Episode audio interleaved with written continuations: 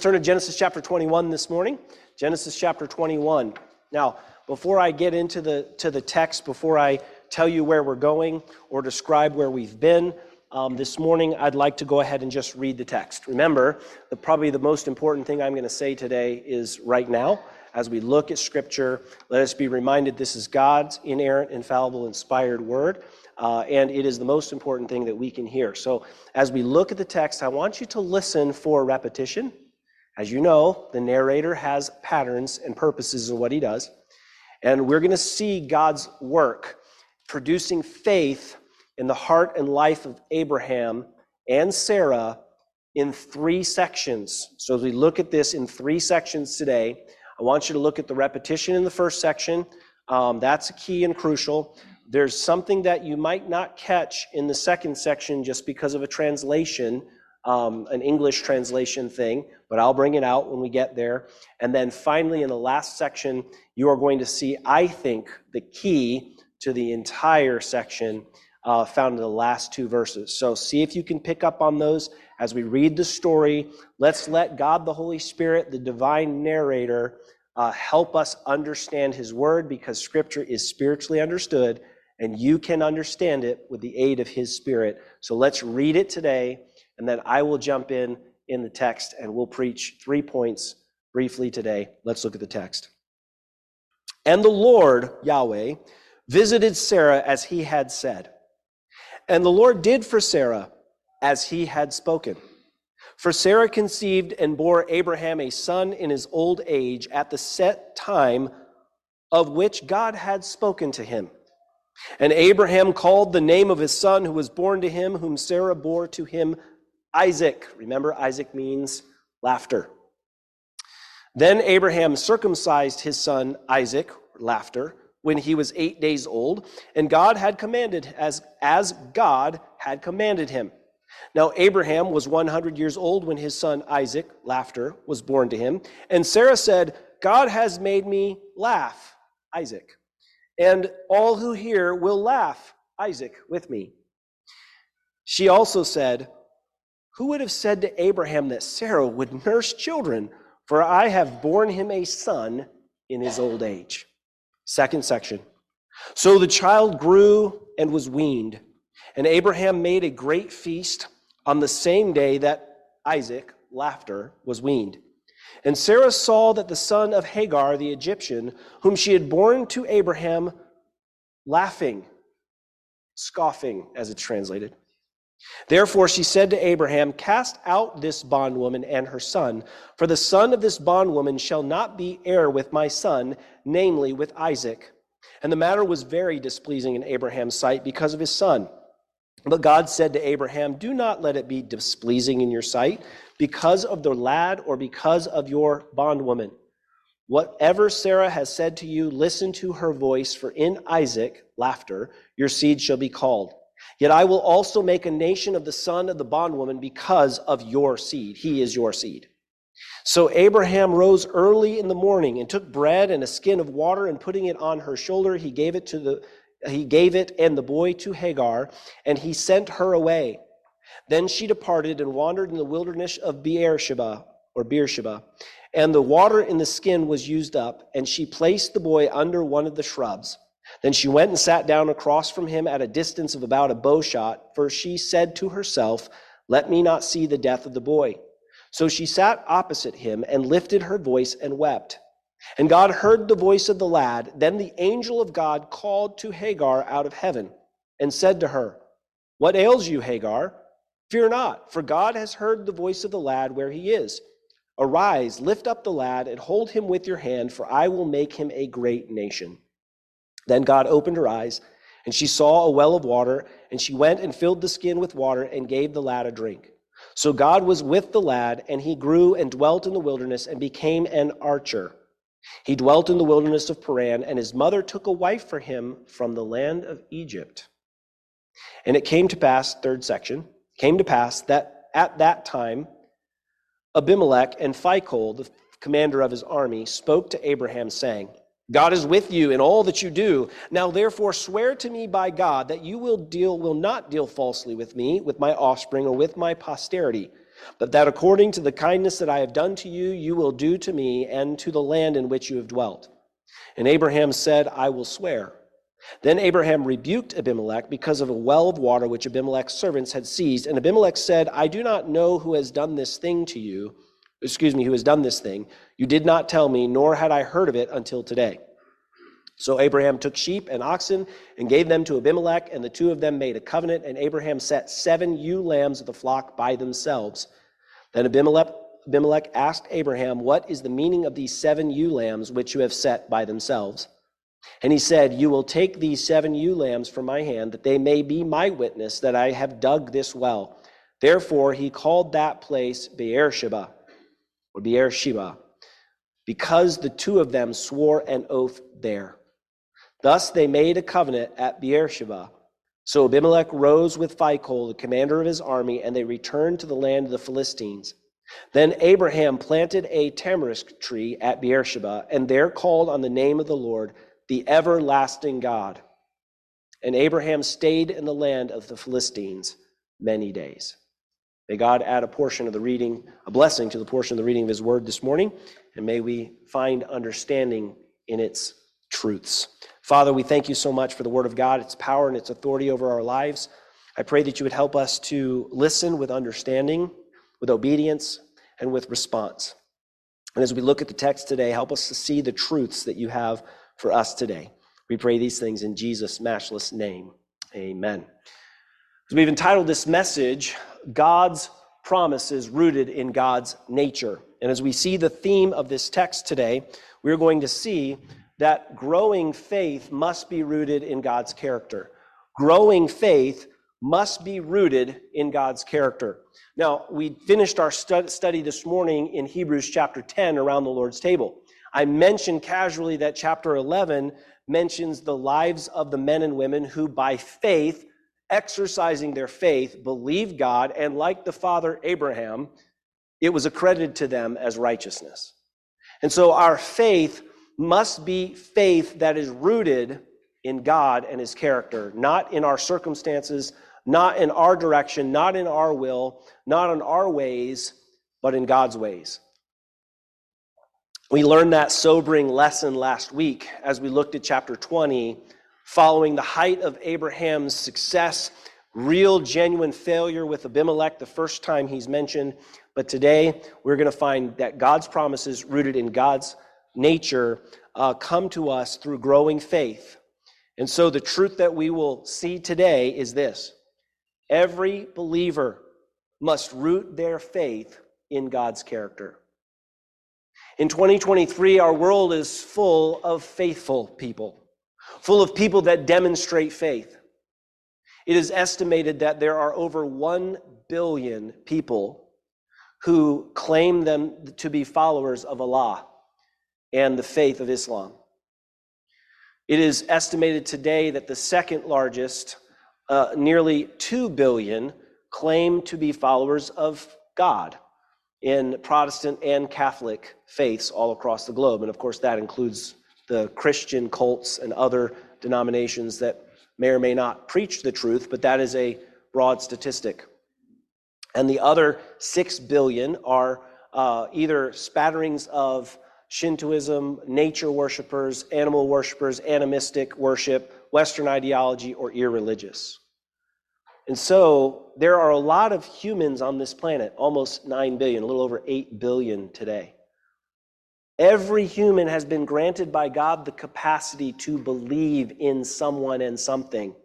And in, indeed, the scripture tells us in Romans 1 that He created this universe to reflect his triune nature, and he created mankind in his image and stamped in man the conscience that God made in him, so that all men everywhere are without excuse. And instead of worshiping the creator, they worship the creature or the creation. So that they don't recognize God as God, but rather indeed work in their own lives and work out their own works based salvation in the creation they worship. So God would give them over to a mind of reprobation, a mind that is continually circulating back on themselves and their own sin and their own lusts and their own desires, so that James would describe it sin when it gives birth, or, or desire when it is, gives birth, brings forth sin, or births sin, and sin, when it is finished, brings forth death. So that death, Scripture would say, has passed upon all men, for all have sinned. And indeed, Scripture would say, For it is appointed unto man once to die, and after that, the judgment. For all have sinned and fallen short of the glory of God. All means all and that's all that all means. Each and every human on this planet is a sinner. But as I mentioned with statistics in the introduction, every human is also has the incredible capacity to have faith. But here's the point. Faith must be properly placed. You either, or I either, have faith in God's promises that are rooted in God's nature, or we have faith in the creation or the creature rather than the creator. Jesus said this Broad is the way that leads to destruction, but narrow is the way that leads to eternal life. Few there are that find it. Jesus said, I am the way, the truth, and the life. No one comes to the Father except through me. Abraham was introduced to us way back in Genesis chapter 12 as the 20th in succession from the line of Adam through the line of Seth, through the line of Enoch, through the line of Noah, through the line of Shem, through Lamech, his father, and now Abraham becomes the father of faith, the one and only human that God covenanted with based on God's own character to bless Abraham and to fulfill the original Genesis promise that God would send Abraham a seed, and in the seed he would bless all the nations of the earth, that Abraham's descendants would be as multiple as the sand on the seashore and the stars in the heavens, and that blessing would come because Abraham believed God, and it was accredited to him, it was imputed to him as righteousness. As we've walked through Genesis thus far, we've seen that Abraham's true faith in God and repentance from his sin, the former moon worshiper from Ur of the Chaldees, is now a Yahweh worshiper, building altars all throughout Canaan, wherever he goes, to the one true God. And here in the text, we find, as the text ends, we find this man who has finally rooted his faith genuinely in the character and nature of God. Yes, Abraham is a man of faith, but God calls every man and woman today to be men and women whose faith is rooted in God's character as Abraham's was. So let's ask the question importantly today that you've already been thinking. How does the text show the growth of Abraham's rooted faith? And what can we learn from Abraham's example? Well, I'm glad you asked that question because we're going to discover uh, in the text today, we're going to discover uh, three ways or three pro- ways that, the, that Abraham's faith progresses and how we can learn from Abraham's example. As I mentioned, broken up into the three sections of the text today. So last week, we our narrative pointed to an introspective contrast. As we looked at chapter 20, we noted that faith in God requires us to reject faith in self. And the tragedy of Abraham's uh, and Sarah's faith walk that had borne the consequences of, of misplaced faith early in their lives. You remember the, the promise God made to Abraham, and yet their scheming and manipulation, their desire to see that promise fulfilled outside of its time caused incredible hurt and pain. Sarai, at the time, uh, comes to her husband Abram and determines, hey, uh, Abram, why don't we try to do this whole promise thing our way instead of God's way since it's not working so well? and she gives her her handmaiden Hagar. And, and Abram, instead of obeying God, instead of trusting God, falls into the pattern of recklessness that he had apparently started before he left Ur, before he left Haran with Terah and family. What was the pattern? The pattern was to, if I get into a tight spot, I'm going to rely on myself and not on God. I'm going to tell everybody that Sarai is my sister. After all, you know, she's, you know, my father's daughter, but not my mother's daughter. So, um, yeah, I'm going to tell everybody that because that'll keep me alive because God has commanded me to leave family and forsake my country and to wander into a country that's not my own. So I've got to I got to watch my own back. I need to save my own skin. And Abram, as the head of his home, set a pattern of destruction and poor decision making as he led his family in the wilderness, and those decisions came back to haunt him. Because his wife, following that pattern, uh, presents to her his handmaiden and enter destruction and devastation and human suffering. Hagar and Ishmael are the wake of poor decision making and poor leadership. And so we find this happens again in chapter 20. You think Abraham has gotten to the, the pinnacle and height of faith, and yet here he goes again. Abimelech confronts him. He's already had this failure in Egypt with the Pharaoh 30 years before. Now Sarah's 90, and he's still like, Well, she's my sister because she's so hot, you're going to kill me. What? I mean, again, doing things his way versus doing things God's way is sowing seeds of misplaced faith.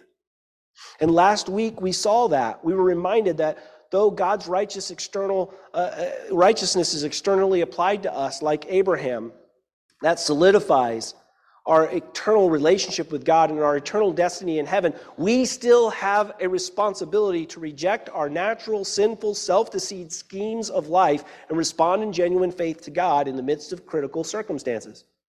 Abraham failed in chapter 20.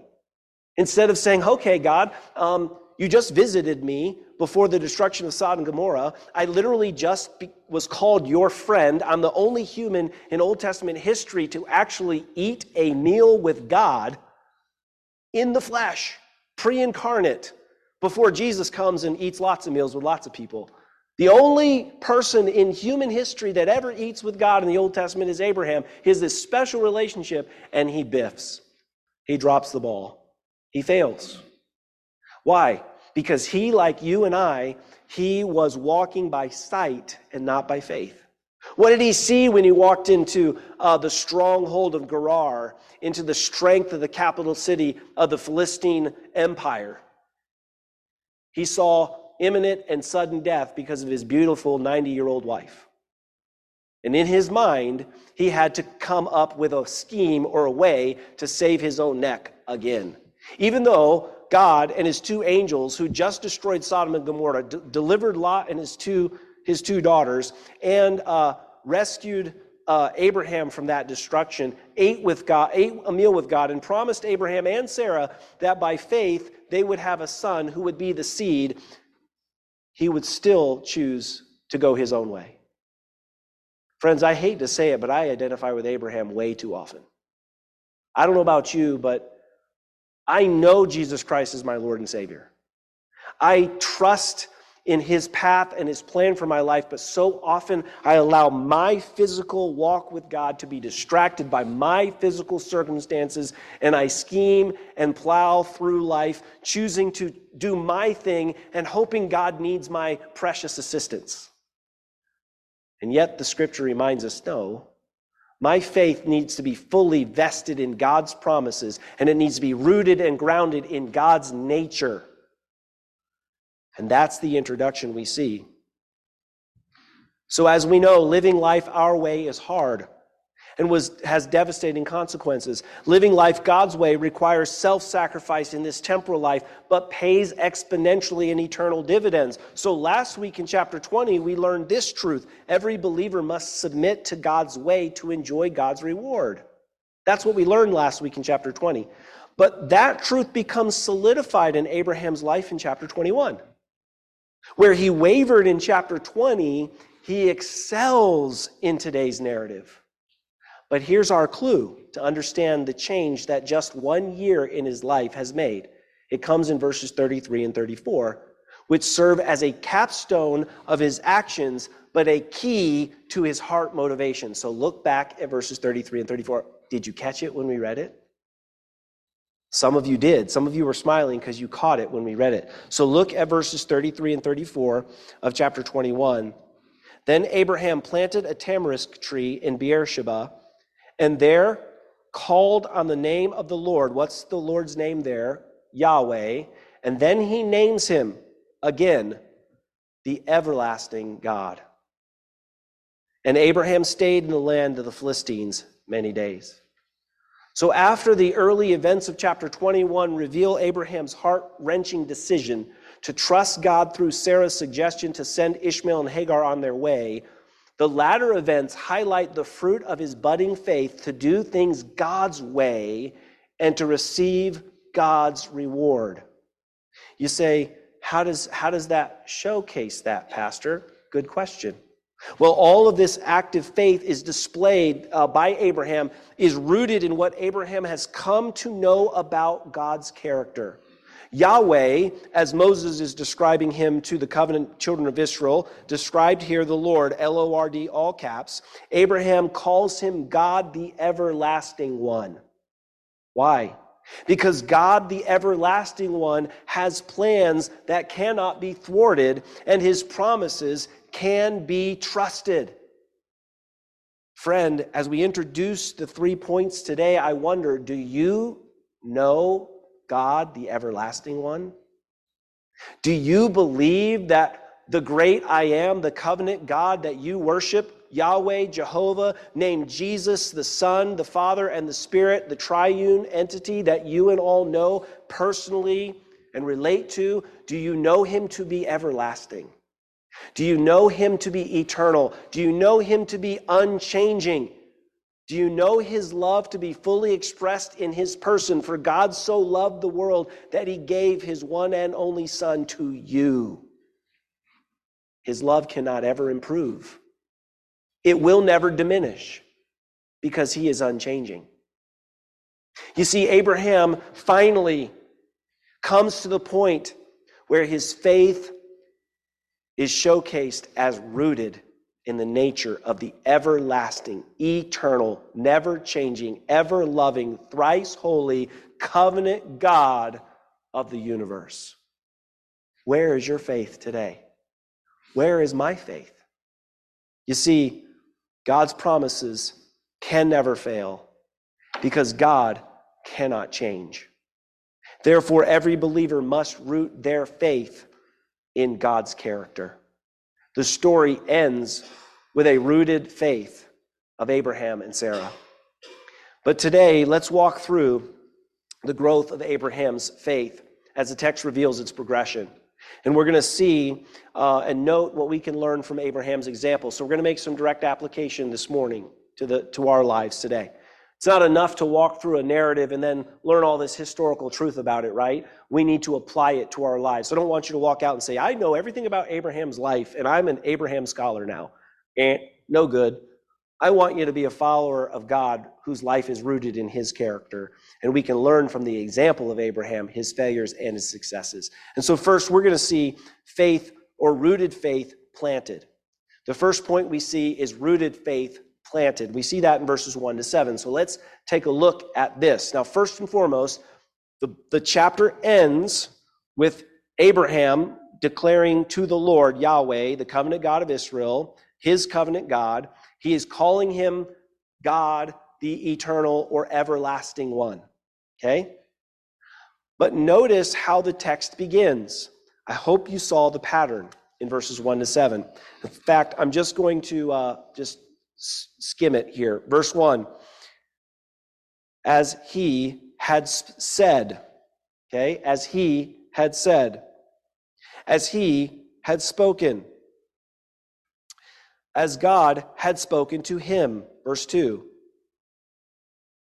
And we go on down, um, as God had made me laugh.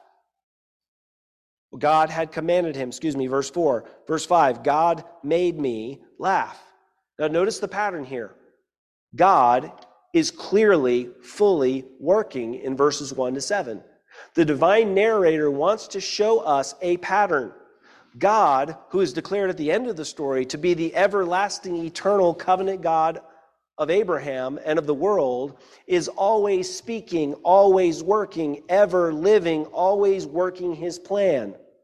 And so here we find rooted faith in verses 1 to 7 is planted.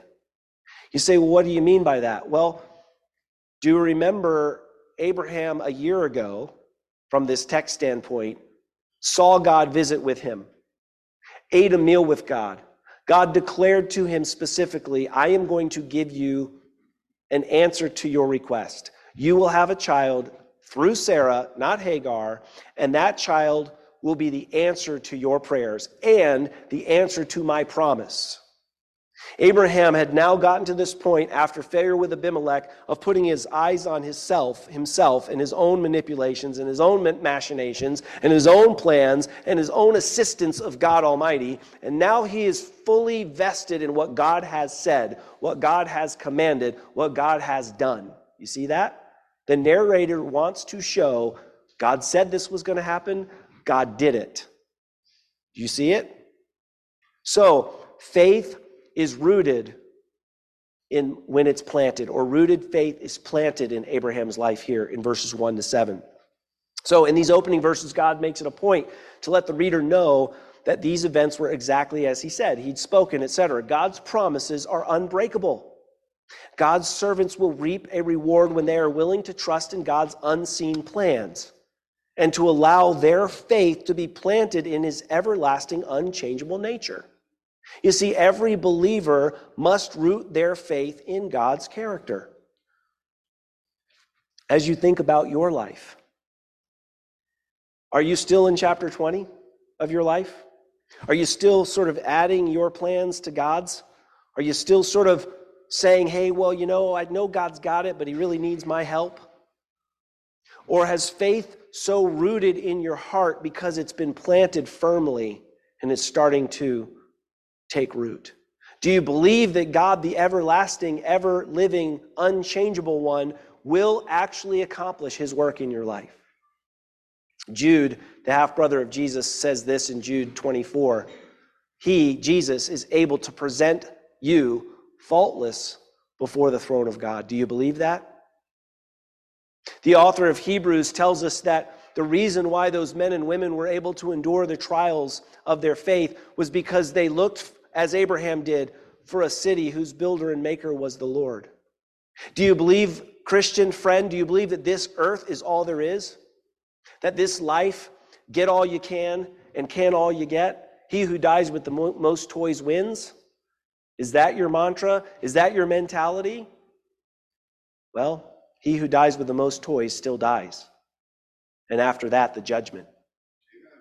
So I wonder are we like Abraham? Are we men and women who need to assist God? Are we men and women who are willing to trust God by faith? I want to highlight a couple things too. Grace is evident in all three sections here. What is God's grace?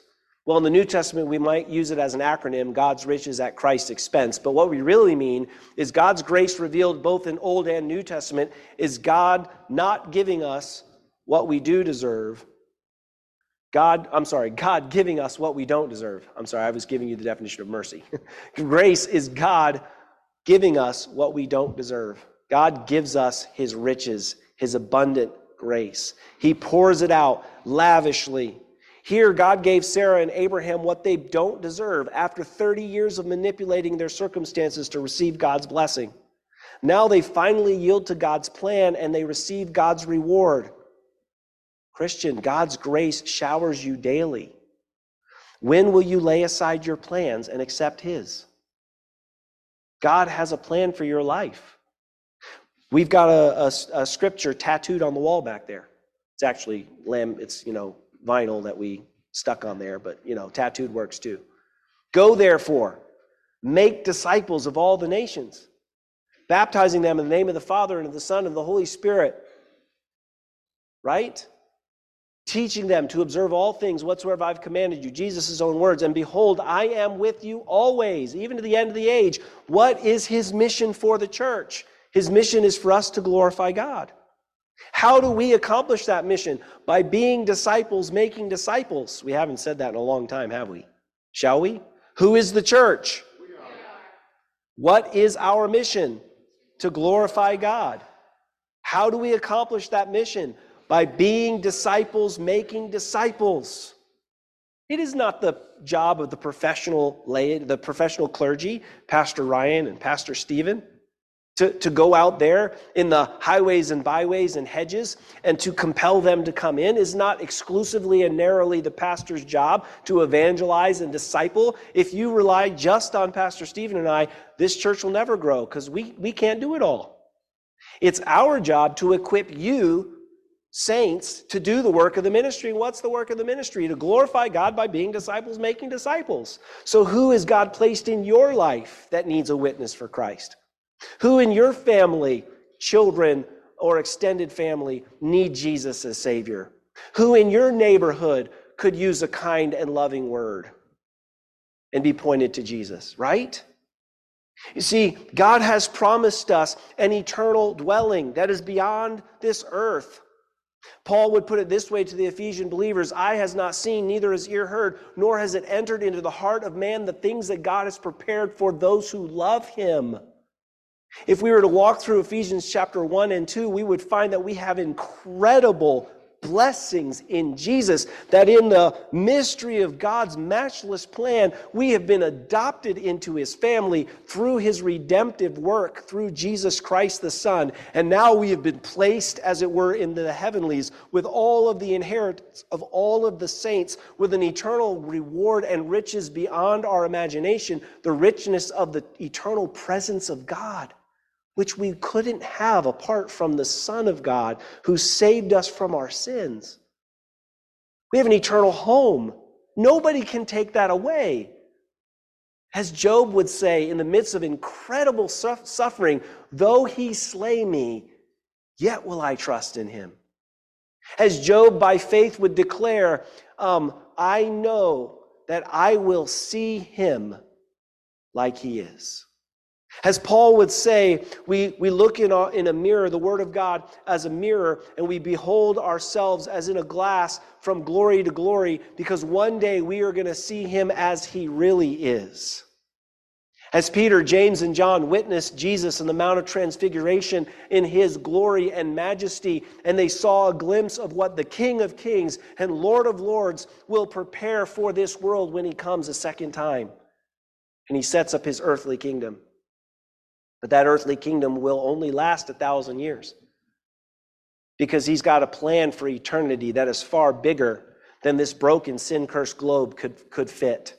He will make a new heaven and a new earth and a new Jerusalem, and the gates will always be open, and there will always be traffic flow into the very presence of Almighty God, and the river of life will throw, flow from his throne room, and the tree of life will be on its shores, and you and I will forever forever, forever dwell in his presence. Amen. Abraham understood that his faith must be rooted in the character of God's eternality. If God is not the eternal, ever existent, always loving, unchanging God that he declares himself to be, then we've bought into a shill lie. Jesus uh, one philosopher said, was either a liar or a lunatic, or he's God in the flesh. And of course, we know the real answer he's God in the flesh. Abraham had the blessing of seeing the pre incarnate Christ and eating a meal with him. Friends, we have a blessing of being indwelled by the third person of the Trinity, the Holy Spirit of God, which has sealed us unto the day of redemption, which has baptized us, placed us in the body of Christ, which indwells us and illumines us and helps us to understand His Word and gives us the ability to say no to sin and yes to God and gives us a right standing before God because we've claimed the blood of the Son of God. Friends, we have all that we need to live for God by faith. So, is your faith rooted in God today? Is your rooted faith planted on His character of unchanging love, of never ending goodness, of total and complete mercy, of real justice that will bring His vengeance? You see, that's what happens, isn't it? We get distracted by the circumstances of life. We, saw, we see it in the life of Abraham and Sarah.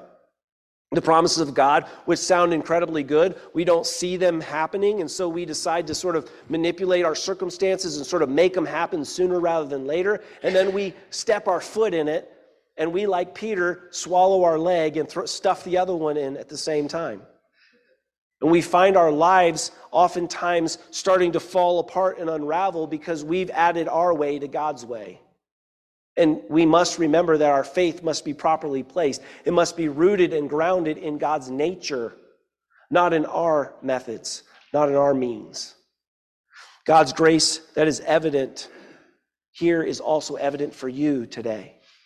If you have trusted Christ as Savior, if you are in Christ today, you are under the immense superabounding grace of God, and that grace is able to deliver you from all your sin and any circumstance that you feel is separating you from God's love. And so today, we must remember that our rooted faith must be planted in God's character. Secondly, we're going to find that rooted faith is germinated Rooted faith gets germinated here in verses 8 to 21. Now, this is, seems like a kind of a departure from the story. We now have a transition to Hagar and Ishmael, uh, and we see this happening um, in the text. Rooted faith germinated, verses 8 to 21. And so uh, I want you to note some other things here. I tried to mention it when I read it, but how many times, well, again, if you're marking your Bible, you know that the word the name Isaac is mentioned over and over and over and over. And as we've established, and I, I added to the text for the purpose of connection and clarity, um, the translation of the transliteration of the name Itzhak or Isaac. The transliteration from Hebrew is Isaac or Itzhak. The translation means laughter. So I translated it as laughter as it's transliterated as Isaac, a name, a proper name. But I don't know if you noticed in the text as we read it, um, you look down at verse 21, or excuse me, at verse 8, and the child grew and was weaned, and Abraham made a great feast on the same day that laughter was weaned. And Sarah saw the son of Hagar, the Egyptian whom she had borne to Abraham, scoffing. That is a derivative of the word Isaac, laughter. In other words, he was laughing, but he was laughing in a mocking or a scoffing way. He wasn't laughing, laughing at, at, out of joy or rejoicing. He was laughing out of bitterness and jealousy. Now, we, it's very interesting here in the text. Just let your eyes skim down from verses 8 to 21. Do you see the name Ishmael at all? I see some head shaking no. We know who this son is. We know his name is Ishmael. Why is he not mentioned? That's a great question to ask of the narrative. When you read narrative, why are things said and why are things unsaid? Because the emphasis of the text is on God's promise through the seed. Now, do you notice um, over and over again um, in verses 1 to 7 and in that section, over and over again, you see the word seed. You know why? because it connects all the way back to Genesis 3:15. God is going to send a seed. Here's the seed. His name is laughter. It's not Ishmael. Lest there be any doubt, no perversion or pollution of the narrative, Ishmael is not the promised seed. One billion people on this planet think he is and will go to their graves, sadly, in unbelief, denial, and deceit. And I will tell you boldly and proclaim from this pulpit Allah is not God. Amen. He is little g, God of this world. I believe Allah is another name for Satan. And I hate to say that a billion people whose eyes are blinded on this planet and headed for a Christless eternity are worshiping Satan, but friends, that's exactly who they are worshiping. Let us not buy into the lie of ecumenism that there is one God and you can call him whatever you want. No, friends, there is one God, one Lord, one faith, one baptism, one Father over all, who's given us his Son, and his name is Yahweh Jesus. Amen. Praise God. There's no other name given among men whereby we must be saved. Allah and Yahweh are not the same. And friends, I, I know that sounds harsh and critical, but again, what does Abraham's life teach us? That we must root and ground our faith, and that rooted faith must be germinated in real truth.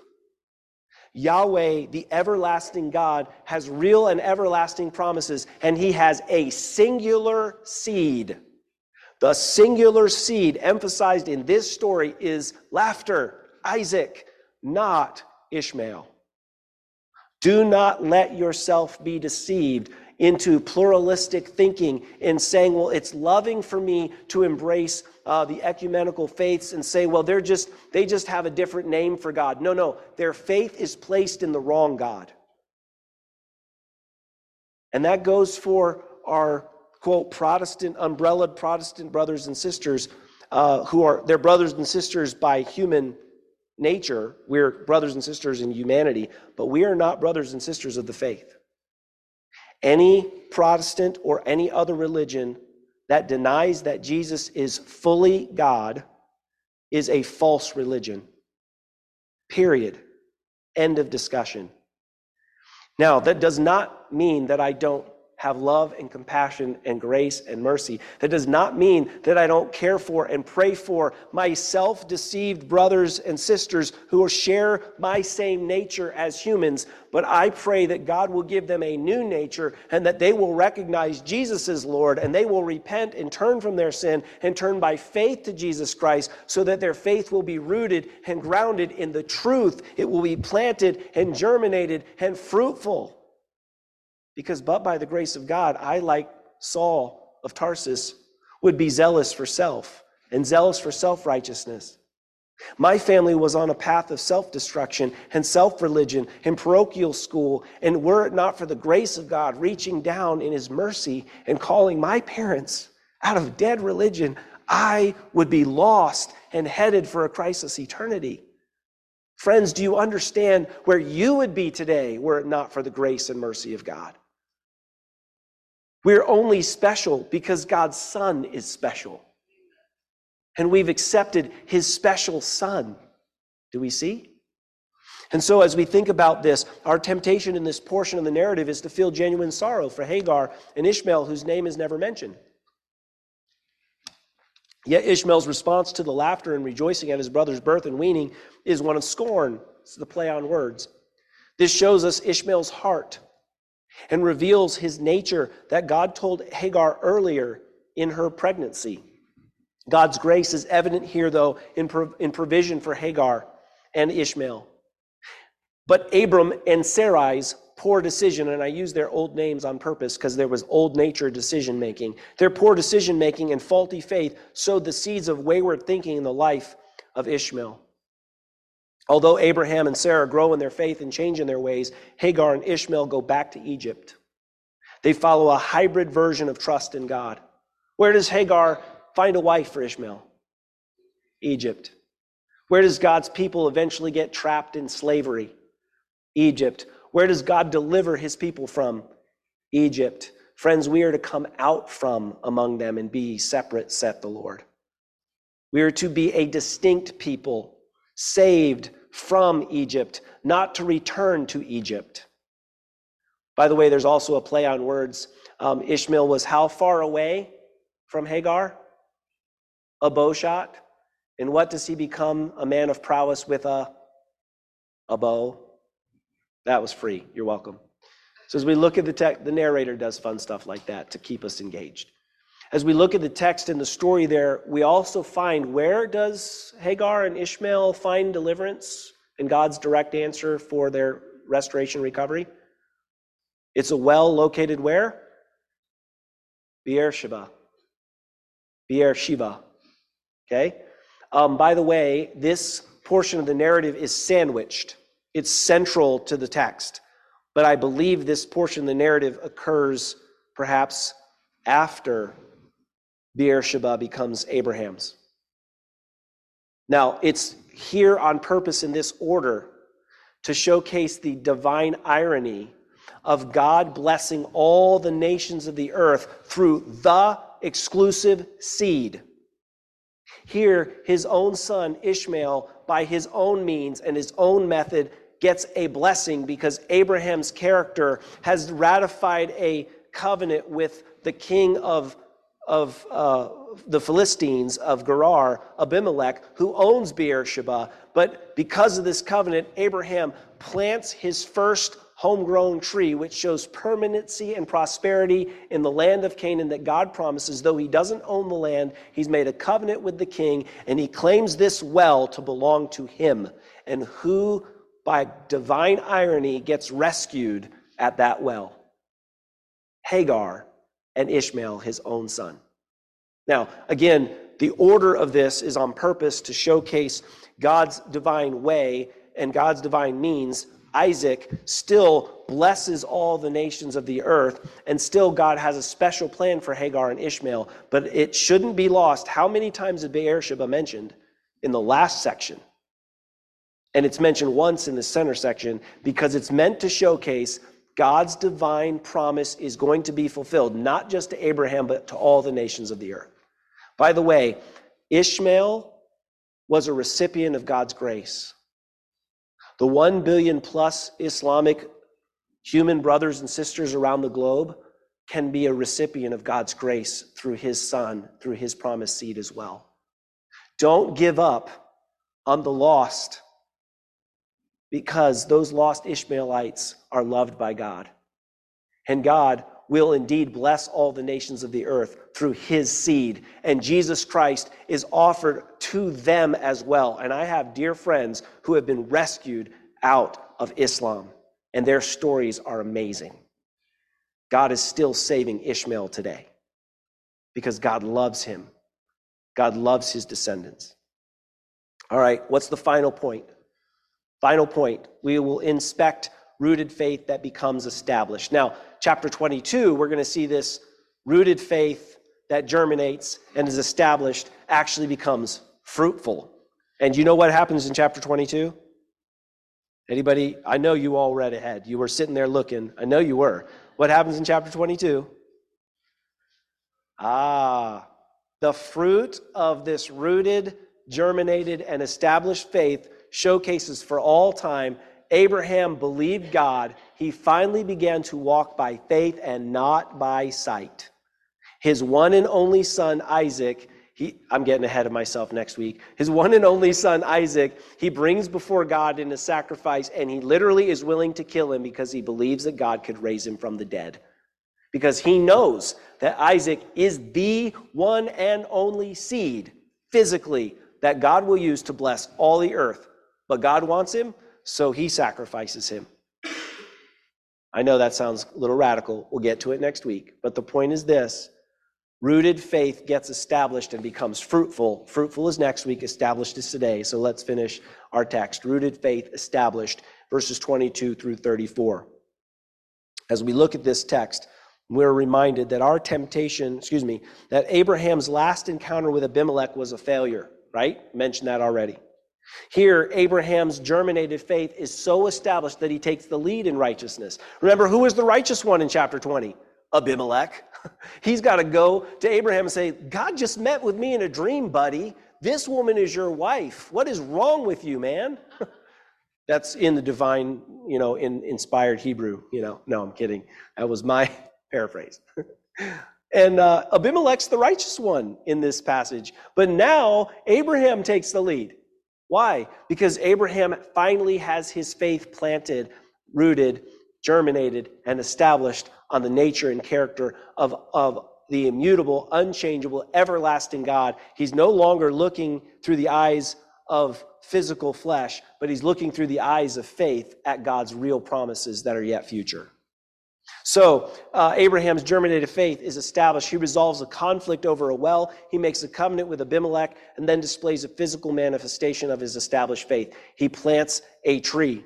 He calls God by a new name, everlasting one, and then plants this tree, which shows permanence and pros- prosperity. And by the way, there's only one other time in the text that it comes up later in chapter 25, one other time that Abraham shows possession or ownership in Canaan.